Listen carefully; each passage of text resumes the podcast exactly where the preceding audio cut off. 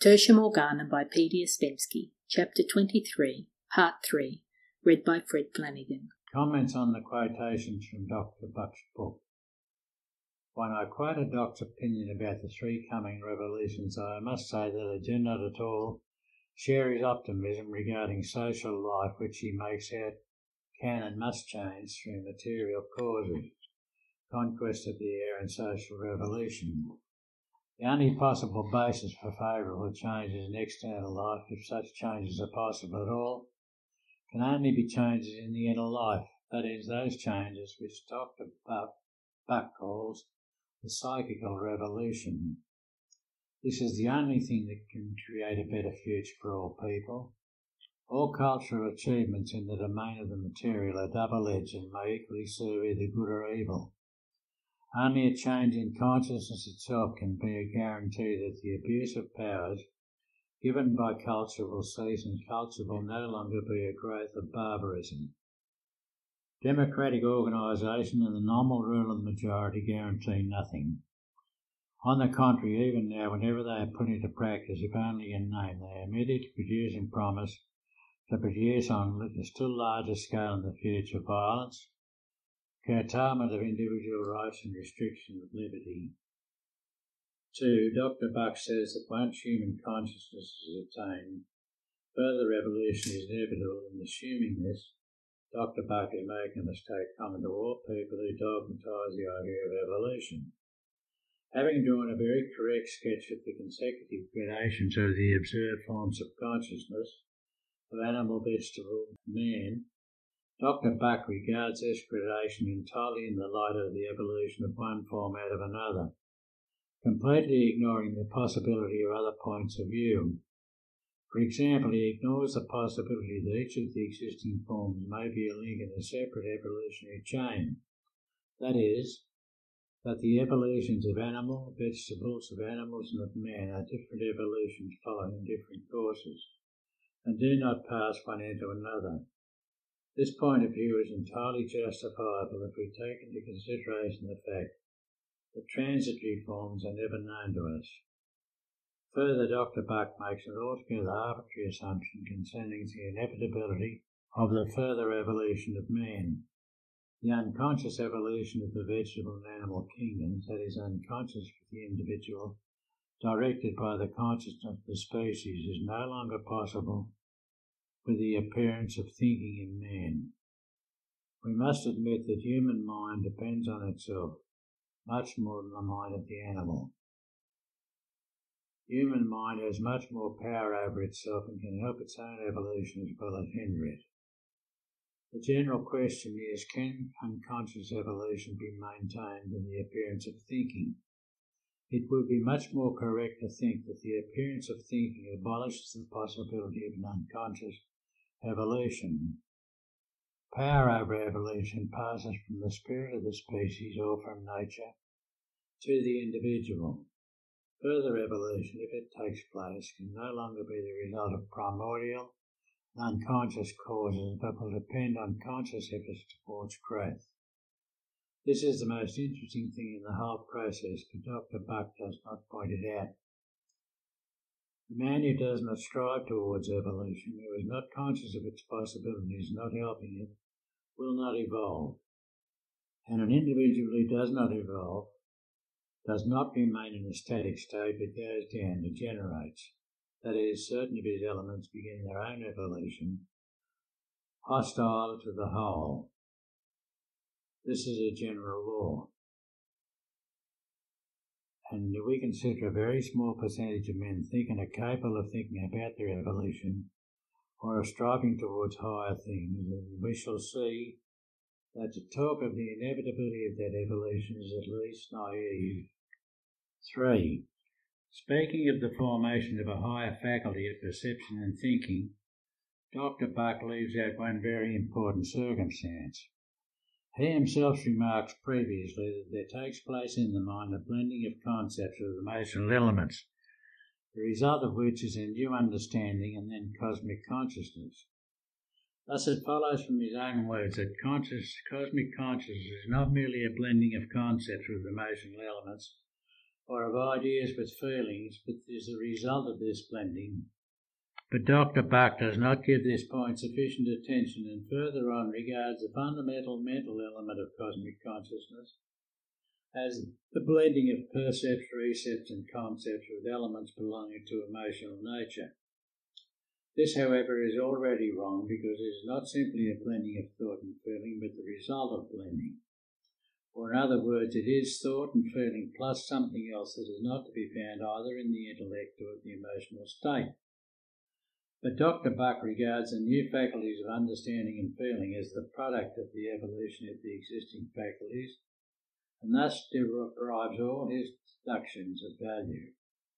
Imagine that a scientist from another planet who does not suspect the existence of man studies a horse and its evolution from a foal to a riding horse, and sees the highest degree of its evolution in a horse with a man on its back. From our point of view, it is clear it is impossible to regard the man in the salad saddle as a fact of equine evolution, but the point of view of a scientist who doesn't know about man, it will be only logical. Dr. Bucke is in exactly the same position when he takes as a fact of human evolution that which transcends the domain of the human. A man who possesses cosmic consciousness or approaches cosmic consciousness is no longer simply a man, but a man plus something higher. Dr. Bucke has also in many instances with companies hinted by a desire not to go too sharply against the usual accepted views, though that is inevitable, by a desire to reconcile the accepted views with the new thought, to smooth down contradictions, to reduce everything to one, which of course is impossible to reconcile the true and the false, the correct and the incorrect. The greater part of Dr. Bucke's book consists of examples and fragments from the teaching and writings of men of cosmic consciousness in the world history. He draws parallel between these teachings and establishes the unity of the forms of transition into the new state of consciousness in men belonging to different centuries and peoples. The unity of their sensations of the world and themselves testifying more than anything else to the genuineness and reality of their experiences. The founders of world religions, prophets, philosophers, poets in Bucke's book, these are men of cosmic consciousness. He does not pretend to give a complete list, and one could certainly add many more names to it. But after all, what is important is not the imperfections of Bucke's book, nor the amendments which could be made to it. The important thing is the general conclusion which Dr. Bucke draws about the possibility and nearness of the new consciousness. He tells us that new humanity is near at hand. We build without taking into account the fact that a new master must come who may or may not approve of all we have built. Our social sciences, sociology, etc., have only man in view. Yet, as I've already pointed out many times, man is a composite concept, including in itself categories of men whose paths are completely different and the future belongs not to man but to Superman who is already born and lives among us. A higher race is rapidly arising from the bulk of humanity and is arising through its own peculiar understanding of the world and of life. It may be a higher race, there will be no possibility of any falsification, any substitution, any usurpation nor will it be possible for anything to be bought nor appropriated by deceit or force. And not only is this race coming, but it is already here. Men approaching the transition to this new race are already beginning to recognize one another. Watchword signs and countersigns are already being established. And maybe the social and political problems so acutely thrust forward by our times will be solved on quite a different plane and in a totally different manner and Dr. Bucke makes a very grave mistake in speaking about self consciousness. In his opinion, simple consciousness is a characteristic of an animal and self consciousness is a characteristic of man. As a matter of fact, a prolonged self consciousness during sensing, during sensing or feeling is a very rare phenomenon in man. As a rule, what is called self consciousness is simply a thought that takes place post factum. True self consciousness exists in men only as a potentiality. And if it manifests at all, does so only at moments. These momentary flashes of self consciousness should be distinguished from prolonged self consciousness. Prolonged self consciousness is already a new consciousness. It brings with it the moments of po- possibility of moments of cosmic consciousness, which in its turn may with further development become prolonged. We think, namely, by the appearance on the stage of a new race, consciousness of itself, which will then judge the old race. In my comments, I pointed out certain defects of Dr. Bucke's book, arising chiefly from a kind of early resolution, a fear to admit the paramount importance of higher consciousness. This fear lies at the basis of Dr. Bucke's desire to view the future of humanity from the positivist standpoint, basing it on political and social revolutions. But this view has lost all value. In the bloody epoch we are now going through, the bankruptcy of materialism, that is, logical systems in the organising of life, is becoming self evident even to those people who only yesterday were extolling culture and civilization. It becomes increasingly clear that changes in the external life, that is, changes in the life of the many, if they must come at all, will come as a result of inner changes in the few. Further, taking Dr. Bucke's book as a whole, we may say that having assumed the natural growth of consciousness, he does not notice the fact that the unfolding of these faculties is not a natural process, but that it requires conscious work. Dr. Bucke does not mention at all any conscious efforts in this direction. He does not speak of the idea of the culture of cosmic consciousness. Yet there exists a whole series of psychological teachings, occultism, yoga, and so on, and a voluminous literature having to view precisely this systematic culture of higher consciousness. Dr. Bucke does not seem to notice this, although he himself touches upon it several times and continues to take his stand on the idea of natural growth. At one point in his book, he speaks very contemptuously about the use of narcotics for the creation of ecstatic states, not taking into consideration the fact that narcotics cannot give a man anything he has not already got, which explains the totally different effect of narcotics on different people. All they can do in certain cases is to reveal that which is already in a man's soul. This circumstance completely alters the view of narcotics, as Professor James has shown in his book the varieties of religious experience. On the whole, carried away by the evolutionary point of view and fixing his eyes on the future, Dr. Bucke, like many others, does not pay sufficient attention to the present.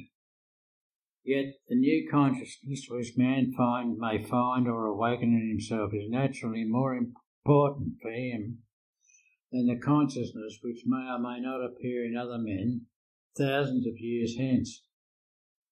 Examining from different standpoints the complex forms of the manifestations of spirit, and analysing the views and opinions of different thinkers, we are constantly confronted with what seems to be gradual phases or consecutive stages of development. We find that these stages or phases are four in number.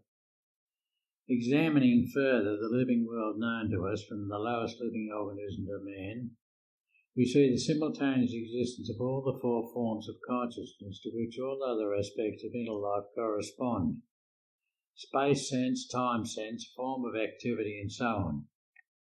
Further examining the higher type of man, we see in him the presence of all the four forms of consciousness, which exist in living nature with corresponding forms of consciousness. Latent consciousness, similar to our instincts and subconscious feelings, simple consciousness and flashes of thought, thinking, moments of self consciousness and flashes of cosmic consciousness, self consciousness, and beginning of cosmic consciousness, higher type of man, living world, cells, groups of cells, plants and lower animals, organs and parts of the bodies of higher animals, and animals possessing complex organisms, absence of awareness of death. Man, awareness of death or fantastic theories of immortality, higher types of man, beginnings of immortality. cells, groups of tissues, cells, and organs of the body, body instinct, appetites, voices of the body, emotions, simple emotions, and logical reasoning. Higher emotions, higher intellect, mystical knowledge. The simultaneous existence of all the four forms of consciousness, once both in nature and in the higher type of man, renders the exclusively evolutionary point of view too strained and artificial. The evolutionary point of view is often simply a refusal to face a difficult problem, a desire to avoid thinking too much. This is the reason why the evolutionary point of view is often applied when there is no need of whatever. Very often it is a compromise of thought.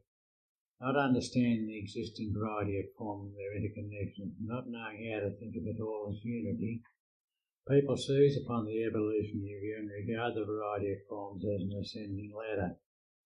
This view is, of course, derived not from real facts, but desire at all cost to systematise what they observe, be it even on uh, entirely artificial grounds. People think if they construe a system, they already know something. But in reality, absence of a system is very often nearer to true knowledge than an artificial system. Evolutionists who are incapable of understanding the whole without representing to themselves as a chain, each link of which is derived from another link, are like the blind men in an eastern tale who feel an elephant from the sides, and assert one the elephant is like pillars, another is like a thick rope, and so on. Evolution said to this the elephant's trunk must have evolved from his legs, the ears from the trunk, and so on. But after all, we know that all this is an elephant, one single being unknown to the blind men. Just such a single being is the living world, and with regard to forms of consciousness, it is much more correct to regard them not as consecutive stages, nor as phases of evolution, distinct from one another, but as different sides or pans of one whole which we do not know. In man, this unity is self evident. All the forms of consciousness can exist in him simultaneously. The life of the cells and organs with their consciousness, the life of the whole body taken as one, the life of emotions and logical reason, and the life of higher forms of consciousness. The higher form of consciousness is necessary for the organisation of life on earth, as we are already beginning to see. For a long time, under the rule of materialism and positive thought, people forgot or distorted religious ideas and thought it possible to live by logical reason alone. But now, little by little, it becomes evident to those who have eyes to see that people left at the mercy of logical reasoning only are incapable of organising their life on earth. And if they do not finally exterminate one another as did some Polynesian tribes, they will at any rate create and have already created utterly impossible conditions of life in which everything gained will be lost. That is, everything that was given to them by men of self consciousness and cosmic consciousness. The living world of nature, including man, is analogous to man and is much more convenient and correct to regard the different forms of consciousness in the different parts and strata of living nature not as separate and evolving from one another, but as belonging to one organism and fulfilling functions which, although different, are interconnected. In that case, the necessity for all naive theorizing on the subject of evolution disappears. After all, we do not regard the organs and limbs of a man's body as evolved from one another in a given individual, and we must do the same with relation to the organs and limbs of the body of living nature. I do not deny the law of evolution, but it means something quite different, and its application for the purpose of explaining many phenomena of life stand in need of drastic corrections. First of all, even if we accept the idea of one general evolution, we still have to bear in mind that the types lagging behind the remnants of evolution may not continue the same evolution at a slow pace in the rear, but may start their own evolution. In many cases, developing precisely those properties for which they were thrown out of the main evolution. Second, in accepting the law of evolution, there is no need to regard all existing forms as derived one from another. It would be much more correct in such cases to regard them all as the higher types of their own evolution. The absence of transitive forms renders this view much more likely than the view which is usually accepted and which provide such rich material for dissertations on the obligatory and inevitable perfection of everything. Perfection from our point of view. The views outlined here and the idea of the living world as one organism are naturally more difficult than the ordinary evolutionary point of view. But one should try to overcome this difficulty. I've already said that the real world is bound to be illogical from an ordinary point of view and can never be plain and simple to all and sundry. The theory of evolution requires many amendments and needs to be expanded and amplified. If we take the existing forms on any one plane, some will no doubt have evolved from the lower forms, others will have resulted from the degeneration of higher forms. A third category will have formed from the remnants of some evolved form, and a fourth resulting from infiltration to that plane of properties and characteristics of a higher plane. In this case, these complex forms cannot be regarded as the product of evolution taking place on the original plane. The table appended will show more clearly the correlation of different forms of manifestation of consciousness First form, a sense of one-dimensional space in relation to the external world. Everything takes place as it were on one line. Sensations are not differentiated. Consciousness is immersed in itself in its work of feeding, assimilating, and digesting food, and so on. This is the state of the cells, groups of cells, tissues, and organs of an animal body, of plants and lower organisms. In man, this is the instinctive mind. Second form, a sense of two-dimensional space. This is the state of an animal. What is for us the third dimension is for it motion. It already senses and feels but does not think. Everything except it sees seems to it equally real. The world for it is full of non-existent illusory motion. Motion life and flashes of thought in man. Third form, a sense of three-dimensional space, logical thinking, a philosophical division of I and not I, dogmatic religions and dualistic spiritualism, codified morality, division of spirit and matter, positivist science, idea of evolution, mechanical universe, understanding of cosmic ideas as metaphors, historic materialism, imperialism, socialism, and so on, subjugation of the individual to society and law, automatism. Death is the exhaustion of personality, intellect, and flashes of self consciousness. Fourth form, beginning of the understanding of four dimensional space. New conception of time, possibility of more prolonged self consciousness, flashes of cosmic consciousness. The idea and at times the sensation of a living universe. Striving towards the miraculous in the sense of the infinite beginning of volitional self-consciousness and flashes of cosmic consciousness. Thus the third form embraces that man who is studied by positivistic science, and the fourth form refers to man who is already beginning to pass out of the field of vision of positivism and logical understanding. There is an extra note at the end of the chapter, and it reads The table at the end of the book is a summing up of the contents of the entire book and shows more in detail the correlation of the observed forms of consciousness in the living world and in man. This is available in a copy of the text. End of chapter 23.